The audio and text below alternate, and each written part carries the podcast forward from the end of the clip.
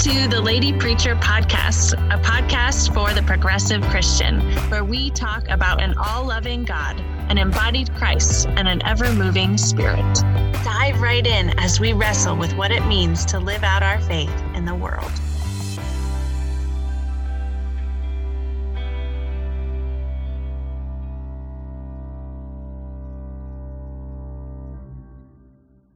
Hello, my friends. Thank you for being here today. What a world we live in right now. What a world. I hope that this podcast has been a balm for your soul during this time and has inspired you. And I know that this particular interview with my good friend, Pastor Lisa Kapansky Harmon, will be a source of healing for you too and inspiration. I met Lisa almost exactly a year ago at our denomination's General Synod, which is our national gathering that happens every few years. And Lisa came to a workshop I taught called Thawing the Frozen Chosen, which is about how we can bring movement and embodied practices to our worship communities in easy and non threatening ways. And Lisa and I just had an instant connection. She serves a beautiful community in Billings, Montana, and is such a powerful leader in that community. And I have been in awe of her work. And I think you will be too when you hear more about it. Lisa is the Minister of Healing and Community Transformation at Billings First Congregational Church and is a yoga instructor, including teaching trauma informed yoga to incarcerated women at two different facilities in Montana. And you'll get to hear a little bit about her work there and what it means and the healing that it brings to people. The work she does in this world is really amazing and so rooted in a theology of love and justice. I know I am walking away from this interview feeling inspired and in awe. And I know you will learn a great deal and leave feeling the same way. So, without further ado, I give you this powerful interview with Pastor Lisa Kapansky Harmon.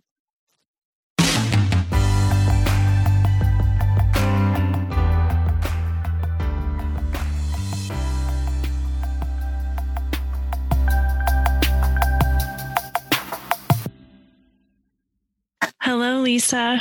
How are you doing? Well, thank you. Really well. Good. Happy to be here and join you today. Thank you. Thank you. Me too. I'm wondering if you can start us off and just orient our listeners and tell them a little bit about who you are, where you are in the world, and, and what your ministry is.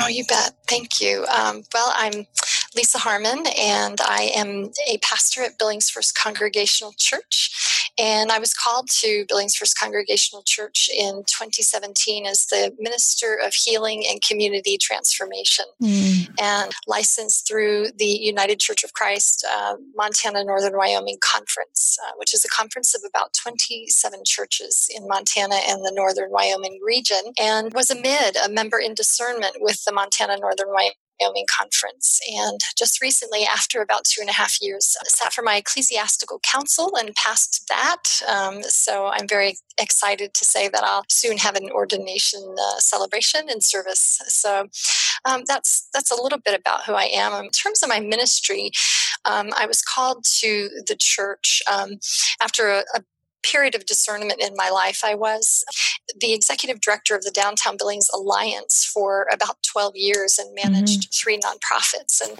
really had been thinking about entering uh, the ministry, which has been a lifelong call for me. Mm-hmm. And so I began a discernment process, and that included getting my 200 hour uh, certification for yoga and then my 300 hour certification for yoga, just trying to just use embodied spiritual practice as a way, as a means of discernment for myself, you know, calming my body and my mind um, so that I might hear the voice of God. Mm. So I entered that discernment period and then became a mid. And my ministry really has always been about community, I would say, my whole life. And beautiful. That's wonderful. I wonder if you could say a little bit about the embodied spirituality piece. I know people who know me also know that dance and movement are a huge part of my ministry and what I do. And I know that's a huge way I connect with the spirit. So I'm wondering if you can say just a little bit about that, how you connect to God through movement. Absolutely. When I think about embodied spiritual practice, I think about Jesus Christ and mm. how Jesus's whole life and ministry is one big embodied spiritual practice. And it's pretty incredible. And so for me,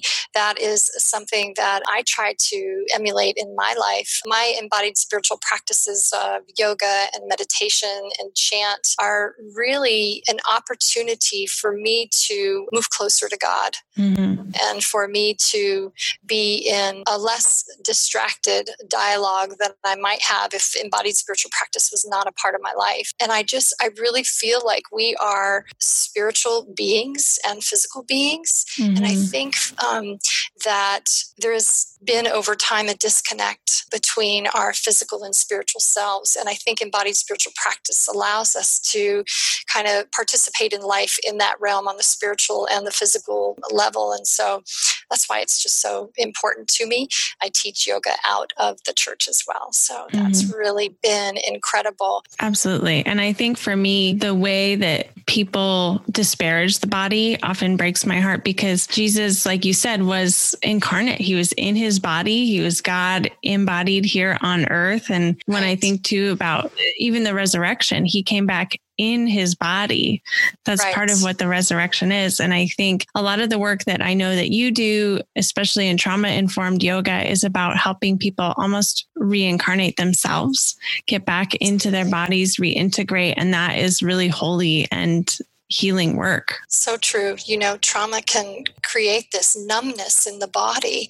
And so when we are moving our body, we are sometimes, some folks might be able to work out some of their blockage and uh, some of their trauma by movement. And I think of my work in the Montana Women's Prison. It's just an incredible ministry that I'm able to be a part of. I am changed by these women, and, and I am hoping that what I am able to share with them brings them a sense of belonging back in their body. That it is not uncommon, and I'm sure you've experienced this, Kelsey, for lots of tears to flow when people start that long journey of oneness back with the body and back with the spirit, where, you know, spirit resides in our body, and yet we are punishing to our bodies. Mm-hmm. We know that we try to look a certain way or be a certain way, and it's it's violent towards our body in a lot of ways. Mm-hmm. So I think that's um, I think it's it's holy work when we can integrate the body and the spirit and the mind mind. And I do believe again that Jesus Christ really got it, you know, and shows us the way of embodied spiritual practice. Mm. About that. Yeah. Oh, I love it. And I think too, I want to touch on two things you just said because for me, some of my favorite passages to pull out, especially when I'm working with women, is all the times that Jesus leaves the crowd and goes to pray. Right. Especially around Christmas time, I often pull on those verses and say, it's okay when it gets chaotic and busy and things are crazy and you have a million moving pieces. Jesus embodies this practice of you can go up on the mountainside, whatever mountainside is for you, if it's your bedroom, right. if it's right. like whatever that is, it's okay to to go and pray because Jesus did that too. Like if God needs a moment to go and pray and rest, so yeah. do you. So do you, right? Yeah. I, you know, I recently talked about threshold spaces, and Jesus shows that goes mm-hmm. into those threshold spaces kind of you know connecting deeply and isn't reactive mm. is not reactive. And I think that's a beautiful lesson as well that Jesus models for us and something I need to learn. Mm.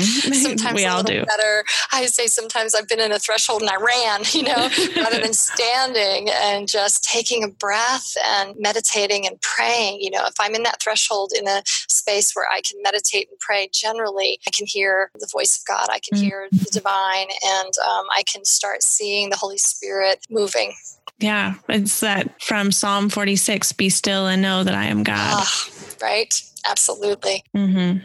And I think too, as a movement person, I used to push against that notion of be still, but I have really found that both stillness and just meditation, but also in movement meditation, as a dancer, as a person who does yoga, oftentimes the movement is what allows my mind and my soul to find stillness. Absolutely. And I also think that we don't go through life on a meditation cushion. we just don't. And so we can't just say it's one or the other, right? But we are mm. embodied um, with the, the gift of God resides in us. And uh, so we are to move in the world, perhaps in many, many different, different ways through many, many different gifts and attributes that we all have. We, we are not to live life sitting on a meditation cushion. So we have to know how to move in the world too, right? Right. And so, and then there's that beautiful piece of what it is to be in your body and be liberated liberated in that because I would say, especially for minorities, for um, for women, the way we move in the world and use our bodies. I mean, it's just not that long ago, and it's still ongoing that people are shamed for wearing yoga pants. I mean, mm-hmm. we remember that, right? Mm-hmm. And so, I mean, there, it's it's a real shame that we introduce this concept of shame around the body, and so that is another reason why it is so great to um, have people feel, you know, this liberation in moving their body in ways that they want to move their bodies. Certainly not being prescriptive, but being guiding people to move move their bodies. And I'll never forget, uh, you're going to get a kick out of this because at Synod, I took your class about movement. Mm-hmm. And just last night, um, taped with our pianist, um, Spirit of the Living God fall afresh on me. And I, so I taped what you taught me at that class. So wow. just trying to get movement into um, our lives, even across screens, right? Mm-hmm. Yeah. Yeah, absolutely. I appreciated your class. Thank you. Thank yeah. you. Yeah.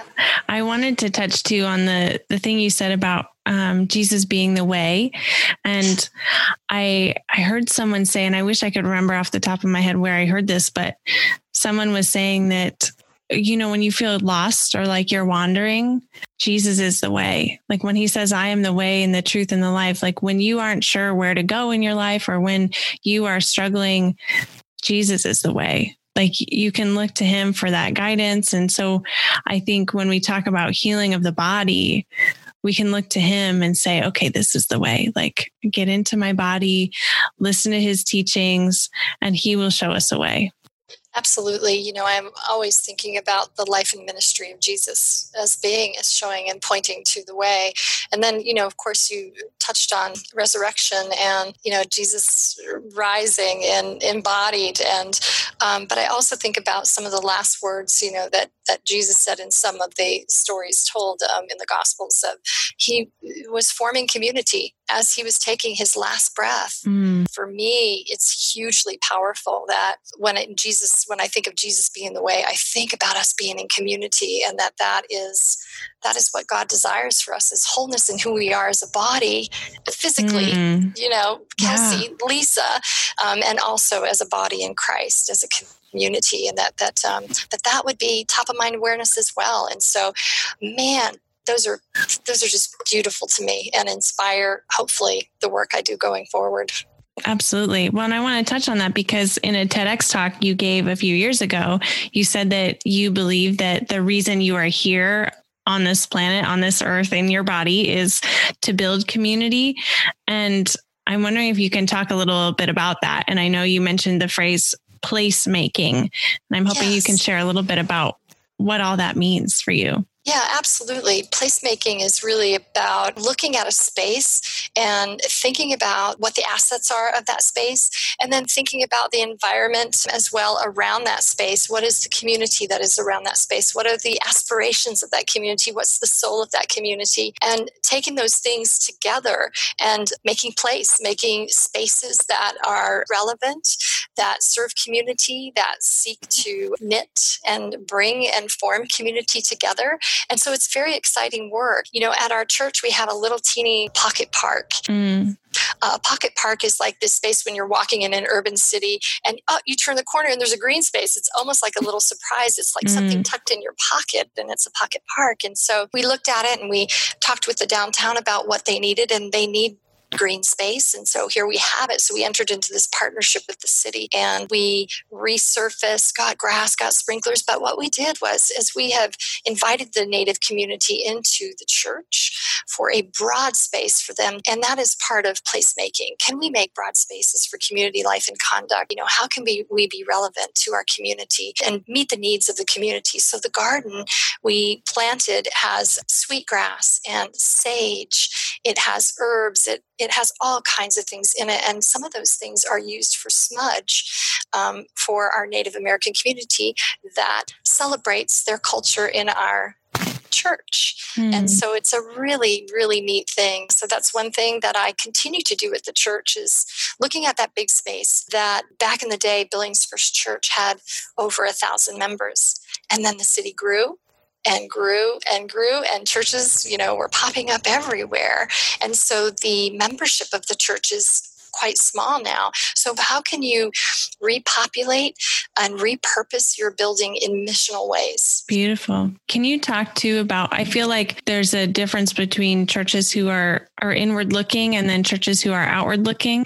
And I feel like what you're describing is an outward looking church. Like, how can we find ways to serve the community, find ways for the community to serve us? And there's this beautiful ebb and flow. And I'm curious how that has benefited your church. How have they moved into that? What has the congregation experienced as a blessing from all of this? Definitely huge blessings. Um, you know, how can we, when we talk about um, blurring the line between the church steps and the wider community, and that's really what we want to do. And that's something that Reverend Mike Mulberry used to be my co pastor, and I learned so much from him. And he talked about blurring that line. And so we're a church that definitely has said that that's who we want to be. We want to open our doors, not be so inwardly focused there was a time when that church was. I believe, and it was many, many years ago. And so we're definitely a, a church that is outward looking, but also wanting to say that can we be that space that has a continuum um, and offers a continuum for community, especially around some of our pillars, I would say, of the Native American community and those experiencing life on the street? Beautiful. How do we give churches the courage to go about this? Because I know there are a lot of churches who want to do those things, but there's some tension there and they're wrestling with it. And so, how do we give churches that courage to take that step, like you said, to blur those lines between where the church steps end and where the community beyond those church walls starts? You know, I think it has to start with a lot of generative conversations. Mm-hmm. I mean, we are congregational and covenantal, and so we we move in step, you know, with our um, church councils and with our congregation, and hopefully our associations and conferences that are supporting us. And so, I mean, I really, I don't think it can be where a leader or one leader goes off and, and just does this work. You know, it really does need to be supported by the congregation. And I think, you know, Kelsey, for me, when I think about community, I think that there's great liberation found in community that you, Kelsey, are a part of my liberation and I'm a part of yours. Mm. And if we think about things in those ways, I think that those decisions become easier. So we really have to talk about our core values as a church and our non-negotiable, you know, beliefs going forward. But we all know, we all know that God intends our wholeness mm. and our wellness. And for me, where community is not well in my community is a place where I need to work. That's beautiful. Thank you. Thank you. I wonder if you can talk a little bit about how we use our suffering to ease the suffering of the world. You shared a quote in something you wrote once by Viktor Frankl saying that um, suffering ceases to be suffering when it finds meaning. And I'm curious if you can share what this has meant for you in your life. How do you connect this to your faith and how you move in the world? Absolutely. Let's see. How shall I even start that? That's so huge. Um, mm-hmm. Suffering ceases to be suffering when it finds its meaning. I went through a period in of in my life of great suffering, and I've had many. Uh, it's not unique to just one time, but I went through um, a divorce and bankruptcy, and I mean, just really, really stuff. And I was just in the darkness, and it was so painful. And I was blessed to um, read Viktor Frankl's book, Man's Search for Meaning, and during that time. And I just really locked on to that quote suffering ceases to be suffering the moment that it finds meaning. Because some things, Kelsey, just don't make sense. Some things just don't make sense. And I could not make sense of some things in my mind. I'll be honest with you, in those dark nights, of the soul, as they're called. Mm. And it's a really strange thing to say. Am I worthy of this suffering? Mm. And what it meant for me in that time, I, I can't say what it means broadly or be an authority on that line, but what it meant for me is the gifts that I learned in being in that space were tremendous. They were fruits of the Spirit for me, um, it has informed my ministry going forward. Um, having suffered, like I said, several and many things in my life, um, it just is kind of um, wow, forged a heart in me um, for my work that I might um, be able to understand and and lead in certain ways with certain sensibilities going forward. And it's because of the suffering. Absolutely. And I think as people of faith, what the suffering of Christ teaches us is that no suffering goes without use. Because for me, I think one of the things I hear people struggle with all the time is is why? Why do i suffer? Why does god allow for this? And i don't i don't have an answer for that. I don't believe that god causes all the suffering of the world but i do believe that god uses suffering that god in the way that we can use suffering to help heal the world god uses suffering to help heal the world for sure i mean there are things that are revealed to us in those those dark moments um, and they can be very fertile right? But you know, for some, I don't think it ever makes sense that suffering, especially mm-hmm. when you work and you you work in um, all kinds of different scenarios and um, and with different populations. You know, how do you make sense of systemic violence and genocide? And you know, you can just go on and on and on. And how does that make sense? You know, for people. I certainly don't know the depths of some of that. I'm a white woman in America, mm-hmm. so you know I have to be careful um, and and thinking, you know, oh, your your suffering just needs to find its meaning. It's really not that. Some things we'll never understand, and sometimes I've understood too in the face of evil that I don't know what my response should be. Mm. We ha- we can have a response as people of faith. Yeah. We're called to have a response as people of faith, and so that I get. But when we are talking about the one on one of trauma and abuse, it can be very difficult to navigate that for people. So, for me, how can I be a source of healing and of modeling the way of Christ? Um, and also communicating that, gosh, you are loved. You are loved by Creator, and um, and that Creator intends good things for you. Right, right. And I think too, it's important to say that so much suffering is man made. Right. We cannot say that God caused X, Y, and Z that no. you know the this especially the systemic injustice and oppression that happens around right. the world and and now in the United States especially there is no place for me to say that this comes from God. It is opposite of God. And I remember a woman named Rhodessa Jones, who she's an activist and, and works in prisons around the world. And she invited, I took a class from her on dance and social justice. And she pushed us and said, you know, you can't say that the devil doesn't exist unless you've really looked the devil in the eye. And she said, so many women of color and people of color have looked that in the eye. And that changed me. Hearing her yeah. say those words changed me and and I needed to hear them. Yeah. Absolutely. No, I agree 100%. And so I, I don't pretend. I have my own experiences. And so I, whew, I just want to, again, you know, be in community and be that source of healing for community. For me, a, a sin is any act of violence against community. And so I just, um, I just want to be present and you know again be changed by those i work with um, because i think that's what it's going to take. You know kelsey i think we need we have a long way to go for the spiritual transformation that we need in the world. Right right. And it makes me think of that psalm create in me a clean heart oh god mm. and renew a right spirit within me.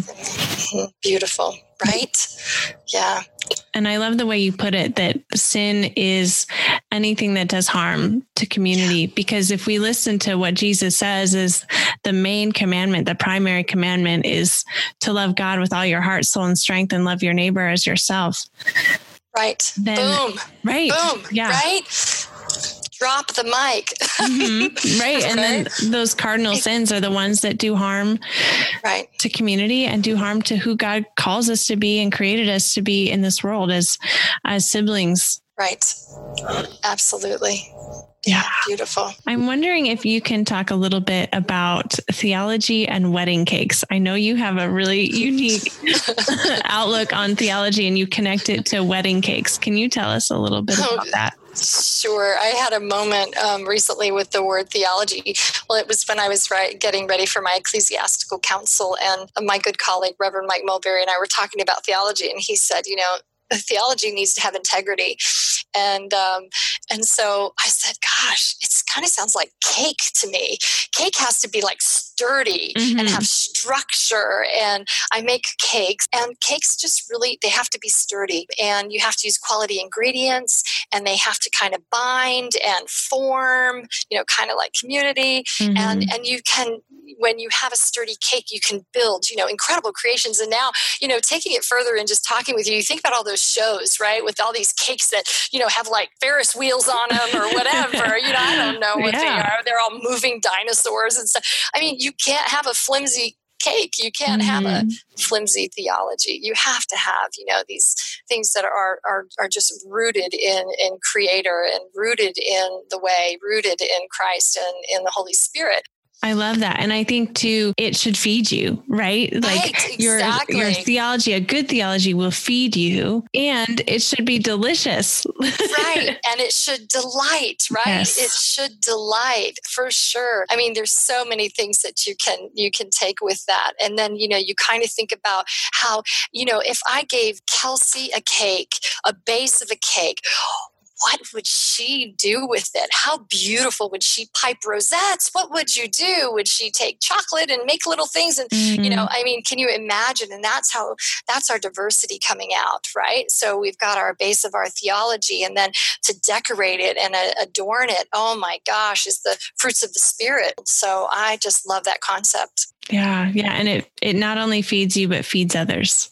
It makes me think of um, I recently got married back in September, and our sister in law made our wedding cake, and it was just the most stunning, beautiful cake I had ever seen in my entire life. And she had gone out into the yard of her Airbnb and picked plums and all sorts of little things that she decorated with the cake. She used our baby's breath that we had from the wedding and some roses. And the people we got married at a, at a camp, a local camp in Montana, and I know. it was it was so beautiful, and uh, um, the the owner of the camp or the director of the camp, I should say, um, told us the next day that part of why they started the ceremony a little bit late was because our sister-in-law was finishing up the cake and they said she was nursing her three-month-old baby while finishing those last little touches on the cake. And there's oh so gosh. much that goes into it. And um, no there's so much. And you know that was your sister-in-law. Sister-in-law mm-hmm. that was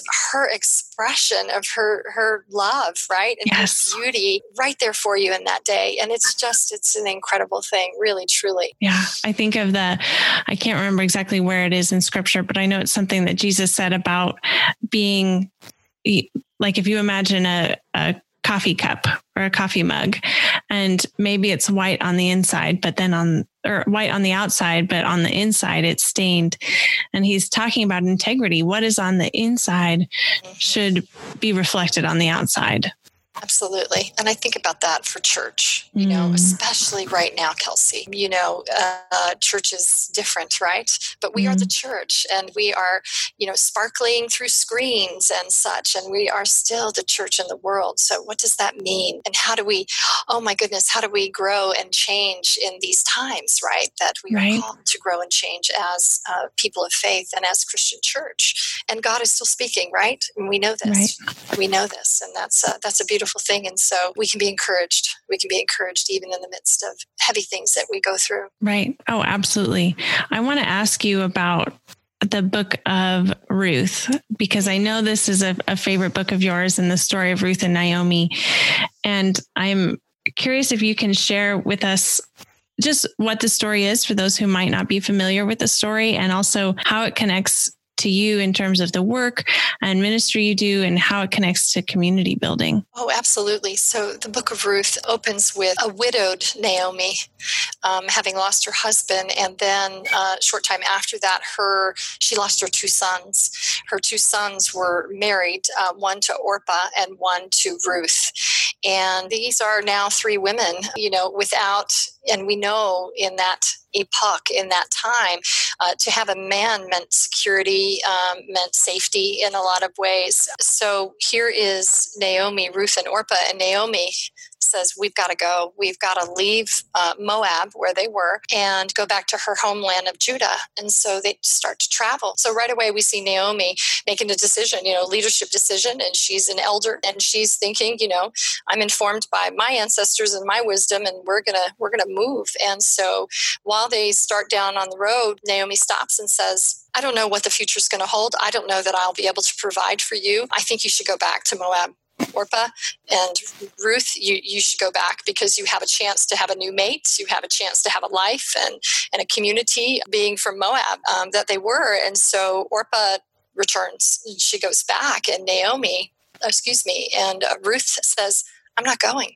And Naomi says, I can't offer you a son. I'm, I'm too old. If I mm. even had a son today, um, by the time he grows up, you know, you, uh, you wouldn't wait that long. You couldn't wait that long. So you, you should go back. And, and uh, Ruth just declares her steadfast commitment and her steadfast love to Naomi. And they continue on. And I just think it's this beautiful, uh, manifestation of the feminine divine. Uh, first of all, Naomi making that leadership decision, and then Ruth saying, I'm with you, I'm going to stay mm-hmm. with you.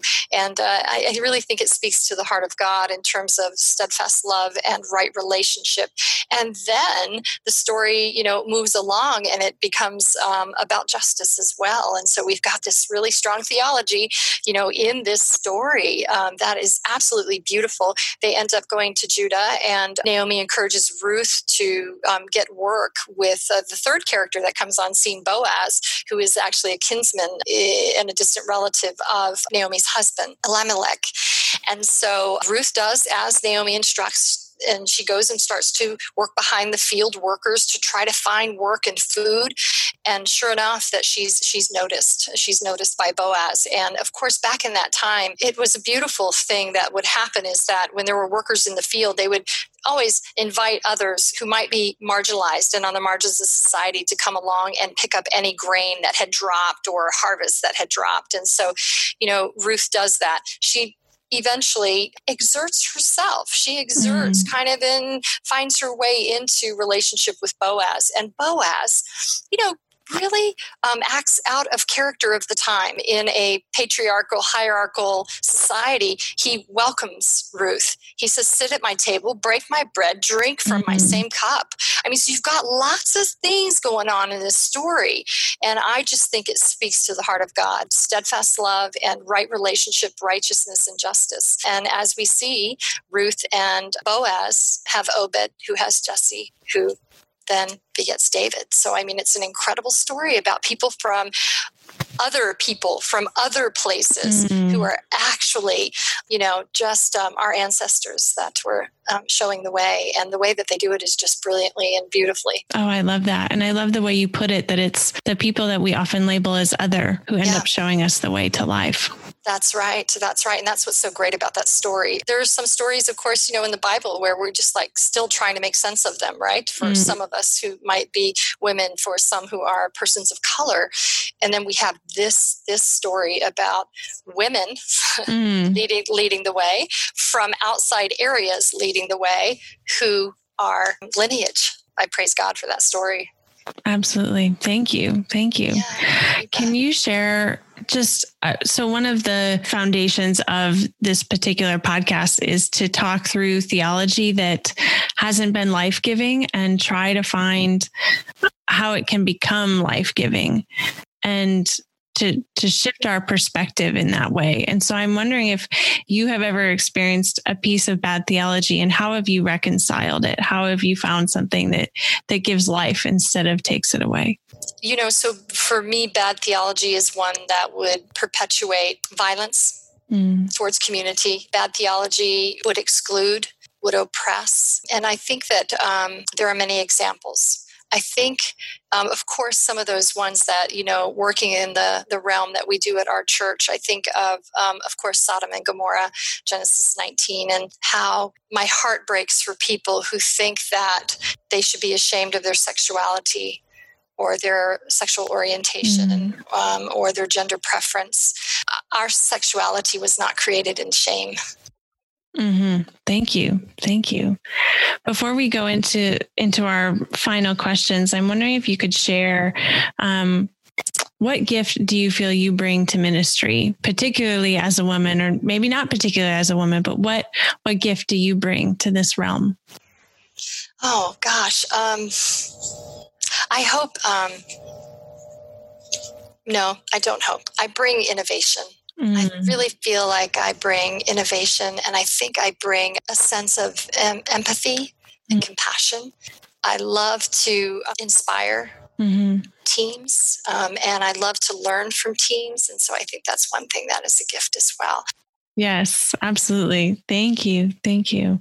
So, to wrap us up, I have seven questions that are rapid fire, and you can uh-huh. answer them um, however you feel called, just okay. off the top of your head. And first, it's similar to one we've already talked about, but if you could untangle one piece of bad theology for everyone forever, what would it be? That your sexuality, you were not created in shame. Mm. Thank you. And what do you love about Jesus? his embodied um, spiritual life and practice and ministry so much. Yeah. Yeah. Yeah. What is your favorite verse or story in the Bible? My goodness. Um, I think, you know, we hit, we touched on Ruth, and that really is one of my favorite stories in the Bible. And the other is in um, the Gospel of John.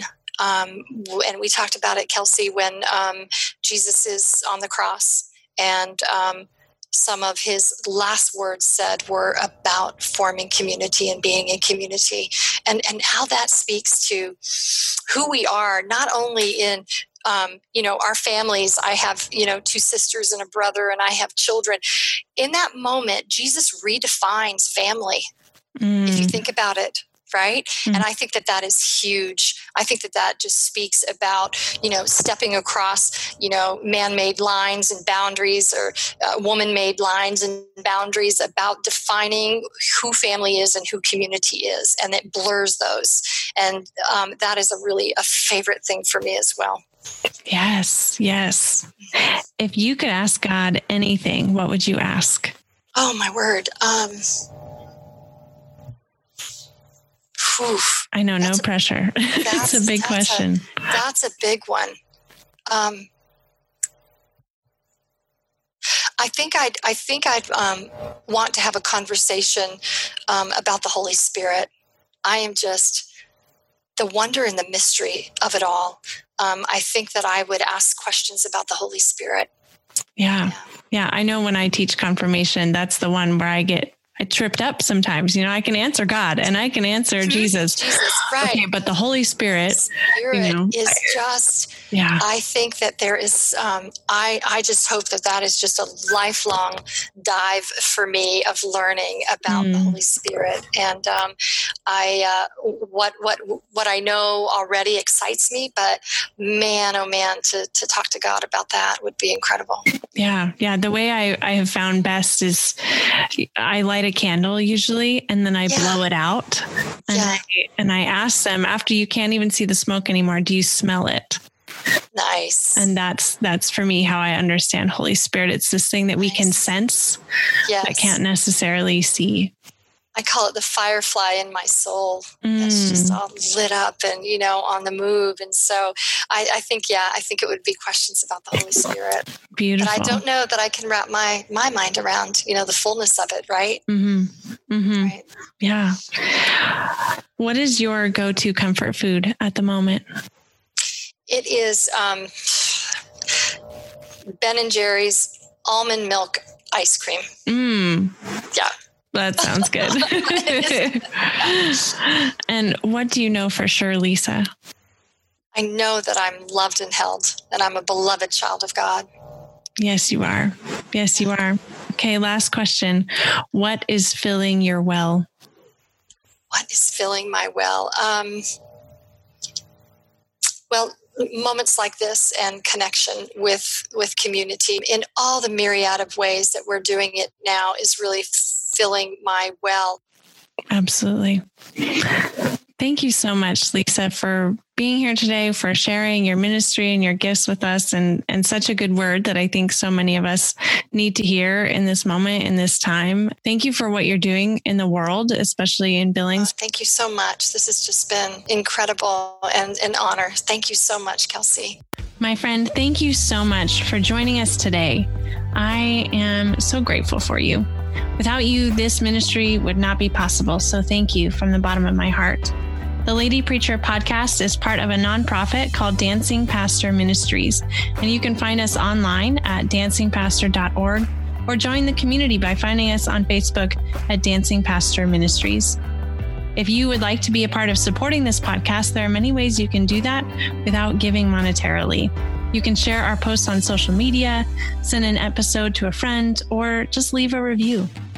If you would like to support us financially, you can do so at dancingpastor.org slash give.